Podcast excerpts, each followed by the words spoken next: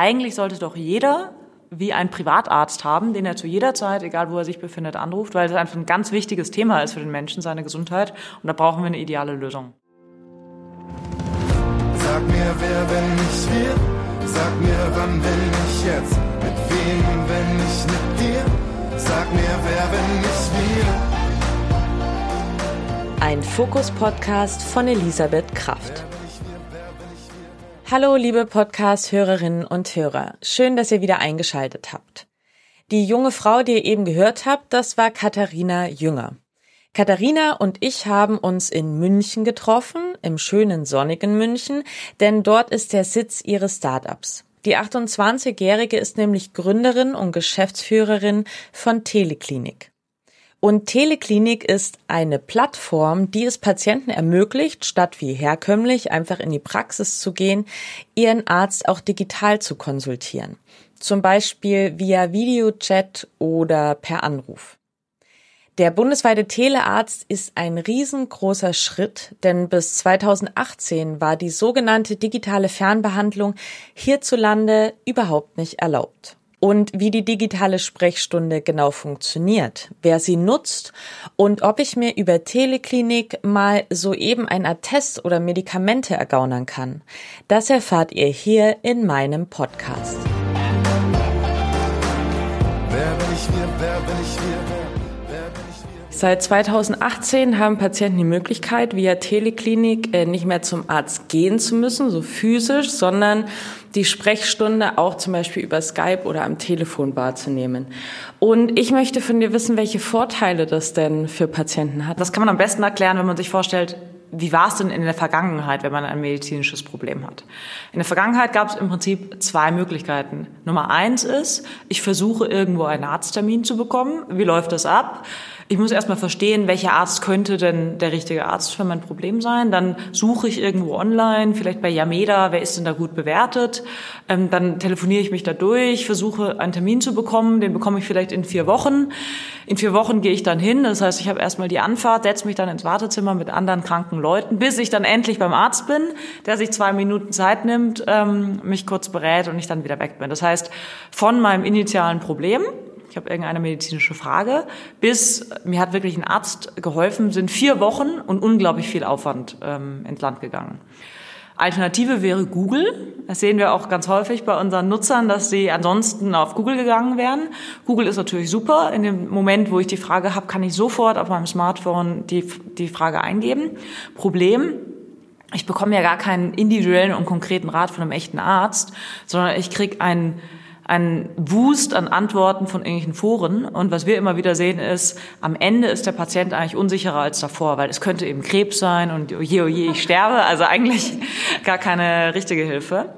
Und da kommen wir im Prinzip ins Spiel. Wir sagen, ähm, wir sind so schnell wie Google, das heißt, wir sind auf deinem Smartphone jederzeit verfügbar, aber am Ende sprichst du eben mit einem echten und kompetenten Rat. Das heißt, Vorteil für den Nutzer, er bekommt genau dann, wenn er eine medizinische Frage hat, egal wo er sich befindet, sofort Kontakt zu einem echten Arzt, der ihm dann auch konkret helfen kann. Wie kamst du auf diese Idee? Kamst du ganz klassisch, so wie du das eben erzählt hast, vielleicht, dass du vier Wochen auf den Arzt gewartet hast, dann hast du gegoogelt, dir wurde dein Tod prophezeit und du hast dir gedacht, ähm, das muss sich jetzt ändern oder wie war das? Eigentlich stimmt es schon so, wie du es gesagt hast.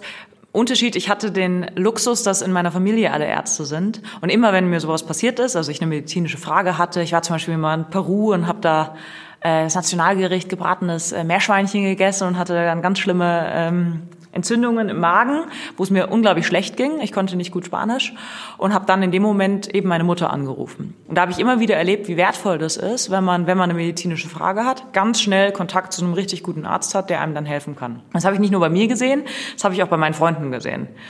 Also ihr kennt es vielleicht, ähm, irgendein Freund sagt, oh Gott, oh Gott, ich habe Herzstechen und dann erzählt ihr dir das bei jedem Mal, wenn ihr jetzt zusammen essen geht und denkst, jetzt mach halt mal was. Und, ja, jetzt zum Arzt zu gehen, ist echt super ätzend, das ist super umständlich. Und du weißt aber, das beschäftigt den total. Das beschäftigt den jeden einzelnen Tag. Der steht auf und denkt darüber nach und er geht ins Bett und er denkt immer noch darüber nach. Und das war im Prinzip so der Anlass, dass ich gesagt habe, also eigentlich sollte doch jeder wie ein Privatarzt haben, den er zu jeder Zeit, egal wo er sich befindet, anruft, weil das einfach ein ganz wichtiges Thema ist für den Menschen, seine Gesundheit.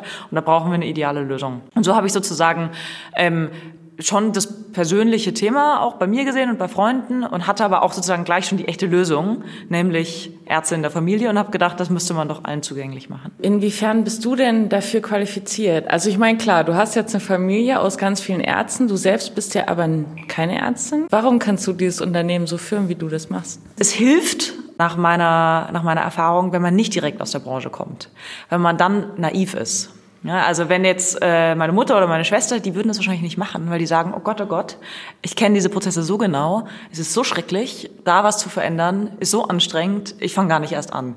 Bei mir war es so, ich wusste schon so ein bisschen, es wird wahrscheinlich nicht einfach, aber ich wusste nicht ganz konkret, wie schlimm es wird. Und es ist tatsächlich ganz schlimm und sehr schwer. Ich sage jetzt mal, die Flixbus-Gründer wären sie selber Busfahrer gewesen und hätten gewusst, wie schwierig das ist, gut Strecken zu planen und immer pünktlich zu sein und wirklich sich darum zu kümmern, dass Busse immer sauber sind, hätten die vielleicht auch gesagt, boah, es ist eigentlich also ziemliches Scheißgeschäft und super anstrengend. Aber so eine gewisse Naivität bringt häufig auch was, wenn man was gründen möchte. Würdest du es denn heute wieder machen? Immer. Also ich, ich liebe äh, meinen Job. Es ist tatsächlich sehr schwer. Am Ende kann man sehr viel Kraft aufbringen, wenn man absolut hinter dem Ziel steht, was man macht. Ähm, wir wurden auch häufig gefragt, ja, Katharina, Telemedizin ist ja nett, aber geh doch ins Ausland, da ist alles einfacher. In Schweden ist einfacher, in den USA.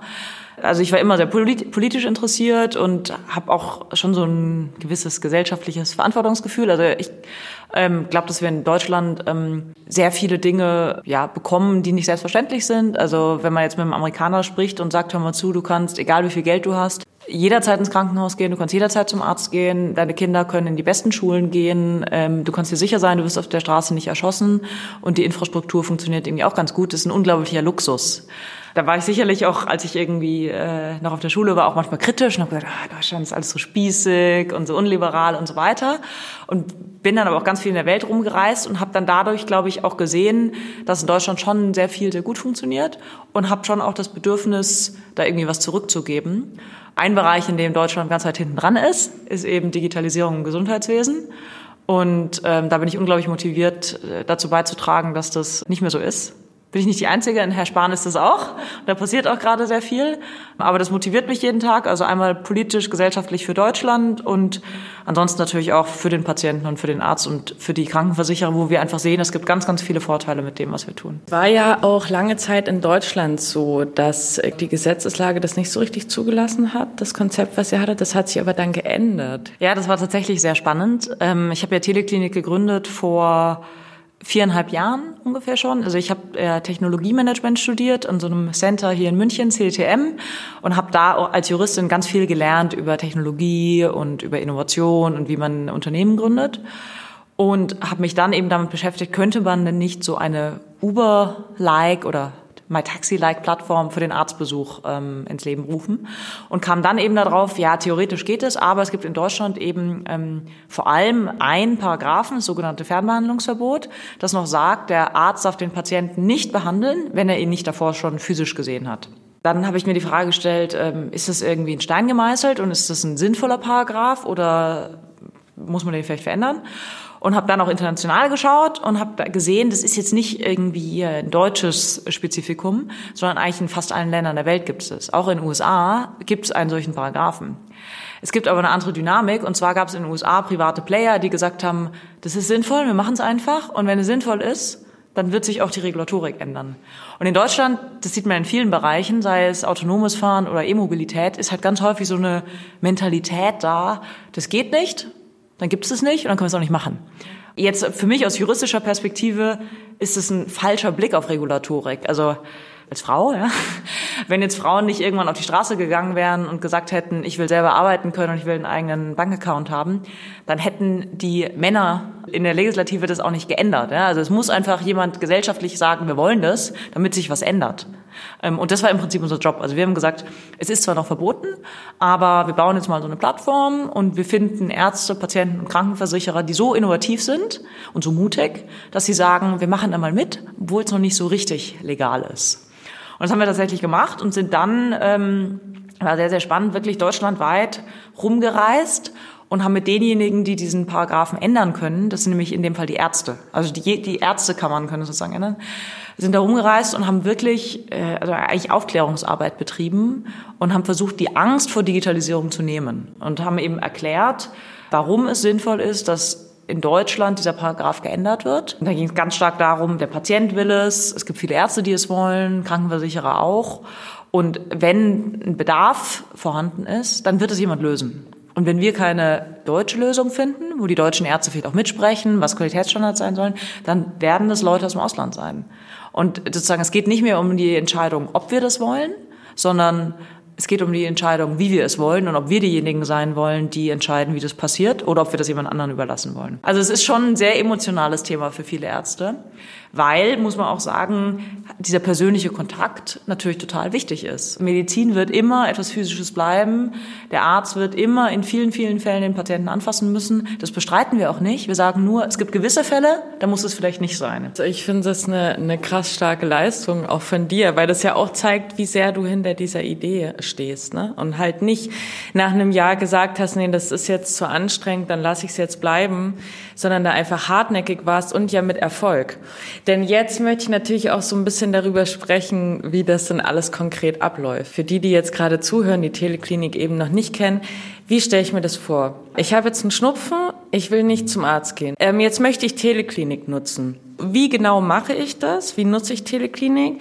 Wie schnell bekomme ich da einen Arzt dran und wie kann der mir konkret helfen? Genau, also am besten gehst du in den App Store und lädst dir die Teleklinik-App runter auf dein Handy, ähm, dann meldest du dich an und dann kannst du entscheiden, ob du ähm, mit einer Krankenschwester bei uns sprechen möchtest. Die sind rund um die Uhr, 24-7, auch an Feiertagen immer bei uns. Dann rufst du die an oder ähm, du kannst so Fragebögen ausfüllen. Das heißt, da schilderst du genau dein Problem, seit wann hast du den Schnupfen, wie äußert der sich, was sind die Symptome und so weiter und so fort. Und dann wird im Prinzip deine Beschreibung auch wieder an eine Krankenschwester von uns geschickt. Die schaut sich das an. Gegebenenfalls kontaktiert sie dich nochmal, zum Beispiel per Chat und stellt nochmal Nachfragen. Die entscheidet, was für einen Arzt brauchst du jetzt. Also reicht ein Allgemeinarzt oder brauchst du einen bestimmten Facharzt, einen Dermatologen oder einen Kinderarzt? Und dann fragt sie dich noch, willst du ganz schnell mit jemandem sprechen? Oder reicht es irgendwann im Laufe des Tages? Was weiß ich, wann wird es dir passen? Ich hatte tatsächlich vorgestern einen Fall, ich habe eine ähm, Blase auf der Lippe und wollte mit dem Arzt sprechen. Da habe ich gesagt, ja, jetzt passt es mir nicht, jetzt habe ich Termine, aber ab 17 bis 21 Uhr. Und dann erhalten alle Ärzte, die dir helfen können, deutschlandweit auf ihrem Handy im Prinzip die Anfrage. Also gibt es eine Patientin, die hat Schnupfen und die will ähm, heute 17 bis 21 Uhr mit einem Arzt sprechen. Und der erste Arzt, der in diesem Zeitraum dann Zeit hat, der sagt einfach, okay, ich übernehme den Patienten, wie sozusagen ein MyTaxi-Fahrer Fahrgast übernimmt. Und dann siehst du in deiner App über eine Push-Notification, auch per E-Mail, ah super, der Dr. Müller meldet sich um 18 Uhr. Da kannst du auch nochmal nachschauen, wer ist denn der Dr. Müller, wo hat er seine Praxis, wie ist der von anderen Patienten bewertet. Und dann um ähm, äh, was haben wir gesagt, 19 Uhr, glaube ich, war das, ähm, kriegst du einen Videoanruf auf deinem Handy?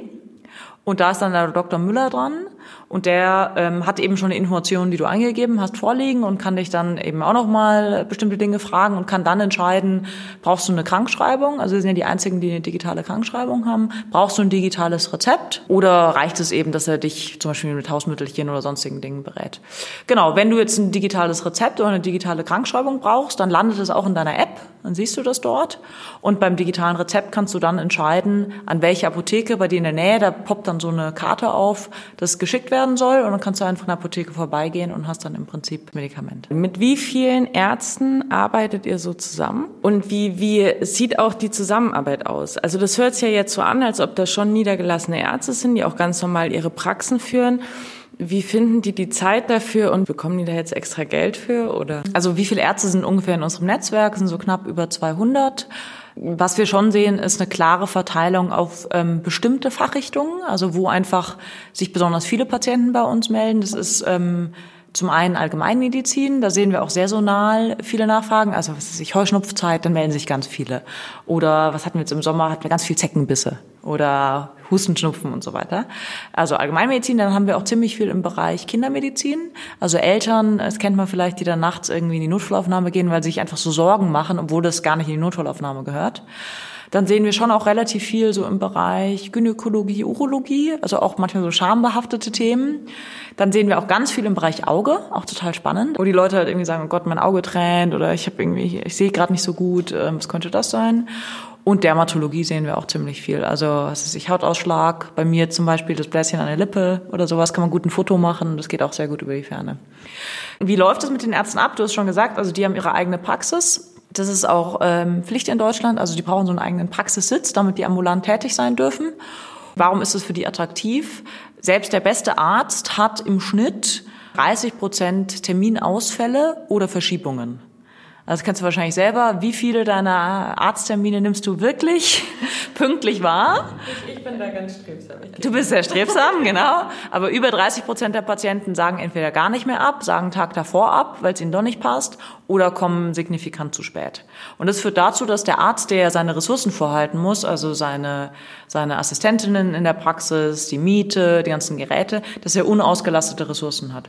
Und da kann der Arzt eben Anfragen von uns, die ja ortsunabhängig sind, ganz einfach übernehmen und so existierende Ressourcen besser auslasten. Und dann wird es so vergütet, wie wenn der Patient in die Praxis käme.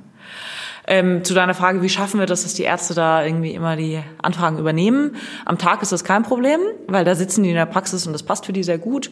Nachts und am Wochenende müssen wir schon, ähm, das kennst du vielleicht aus dem Krankenhaus, so Rufbereitschaft, Bereitschaftsdienstpauschalen zahlen, damit wir eben sicher gehen können, dass die auf jeden Fall dann auch die Tickets übernehmen. Was kostet mich denn dieser ganze Service oder kostet mich dieser Service überhaupt was? Ja, da sprichst du einen sehr wichtigen Punkt an. Unser Ziel ist es, dass jeder Patient ähm, den Arztbesuch über Teleklinik genauso wahrnehmen kann wie den normalen Arztbesuch. Was heißt das? Wenn du privat versichert bist, zahlst du immer zuerst selber, kriegst du eine Rechnung und reichst sie bei deiner Versicherung ein und die geben dir das Geld zurück. Und das funktioniert bei uns schon 100 Prozent. Sehr viele in Deutschland, äh, die große Mehrzahl, sind aber gesetzlich versichert. Wenn du gesetzlich versichert bist, ist es so, du gehst in die Praxis und du zahlst gar nichts, sondern das läuft rein zwischen Arzt und Krankenkasse ab. Und da ist es so, dass das in Deutschland noch nicht flächendeckend geht. Das heißt, wenn du gesetzlich versichert bist, äh, musst du in der Regel selber zahlen und es kostet dich so zwischen 30 und 40 Euro pro Arztbesuch bei uns. Es gibt ein paar Krankenkassen, die das schon erstatten. Das siehst du dann einfach, wenn du dich bei uns anmeldest, dann gibst du deine Krankenkasse ein und dann wird dir gesagt, perfekt, die zahlen das schon. Aber in der Regel musst du eben selber zahlen und ähm, das ist unser großer nächster Meilenstein weil wir schon sehen, es gibt viele Patienten, die haben ein Problem und die kommen auch zu uns und denen wollen wir helfen. Für die ist aber diese Schwelle 30, 40 Euro halt doch zu hoch.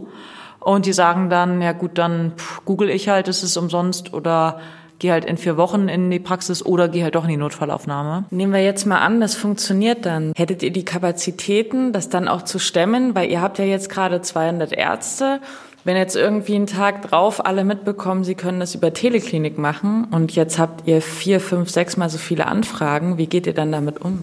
Also es wird sicher eine Herausforderung, äh, aber eine positive Herausforderung, auf die wir uns seit Jahren freuen. Was wir eigentlich seit einem halben Jahr, Jahr sehen, ist es, ist es eher so, dass wir keine neuen Ärzte aufnehmen. Also wir sehen eine sehr hohe Nachfrage von Ärzten, weil das für sie einfach ein spannendes Modell ist. Ähm, wenn wir aber einen Arzt aufnehmen, dann muss er ja auch die Software kennenlernen und ähm, geschult werden. Und dann erwarten die natürlich schon auch ein gewisses Volumen an Patienten, damit sich für die lohnt. Und wir sehen einfach, dass wir jetzt gerade, ähm, wir wachsen zwar sehr stark, aber trotzdem können wir jetzt noch nicht jedem Arzt garantieren, dass der eine sehr hohe Anzahl von Patienten bekommt. Das wird im gewissen Rahmen kein Problem, weil wir so viele Ärzte auf unserer Warteliste haben, die sich wünschen mitzumachen. Was sind denn das so für Patienten? Das habe ich mich gefragt. Ältere Leute auf dem Land oder sind das jetzt zum Beispiel junge Mütter, die sagen, ich habe Angst, ich habe jetzt ein Baby und ne, ich kann das alles noch nicht einschätzen? Ja, also die eine Zielgruppe hast du gerade schon perfekt genannt. äh, junge Eltern, also nicht nur Mütter, ist ganz spannend, wir haben auch sehr viele Väter. Ähm, die äh, häufig das erste Kind haben und dann einfach verunsichert sind, genau wie du beschrieben hast. Ähm, bei einem kleinen Kind ist ja jeden Tag was und jeden Tag ein anderes Thema, was man noch nie gesehen hat und wo man super emotional ist. Und da ist die Alternative dann die Notfallaufnahme und die nutzen uns extrem gerne. Die sind ja auch relativ jung, das heißt, also die sind so im Schnitt knapp über 30, das heißt, digital affin, die nutzen uns viel. Ähm, dann sehen wir, dass uns viele Männer so im Alter von ja, ungefähr 45 sehr viel nutzen. Ähm, und wenn wir die fragen, warum, dann sehen wir, dass viele Männer äh, sich ewig lang nicht mit ihrer Gesundheit beschäftigen. Also wenn du mal bei deinen Freundinnen fragst, die wahrscheinlich so Anfang 30 sind, dann haben die alle schon eine Dermatologin, dann haben die schon einen Hausarzt, dann haben die schon eine Gyn ähm, und vielleicht waren die sogar schon mal beim Orthopäden und bei der Physio. Wenn du äh, die Kumpels in deinem Freundeskreis fragst, dann gehen die nie zum Arzt, weil die sind ja nie krank, die sind immer total gesund. Und dann fangen die Vollgas an zu arbeiten und mit 45 ist es dann soweit, dann kommt alles auf einmal. Dann haben die Haarausfall und schlechte Haut und Burnout und äh, äh, Versagungsängste und Rückenschmerzen und haben sich beim Fußball schon mal was am Bein gemacht, am Knie. Also da kommt sozusagen alles auf einmal und die haben keine behandelnden Ärzte, sind voll im Saft, also arbeiten richtig viel, haben auch keine Zeit zum Arzt zu gehen und sind häufig einfach auch sehr technisch affin. Und deswegen ist das noch eine Zielgruppe, die uns auch sehr gerne nutzt. Ich bin wirklich gerade im Kopf durchgegangen. Ja, so, so sieht mein Freundeskreis aus.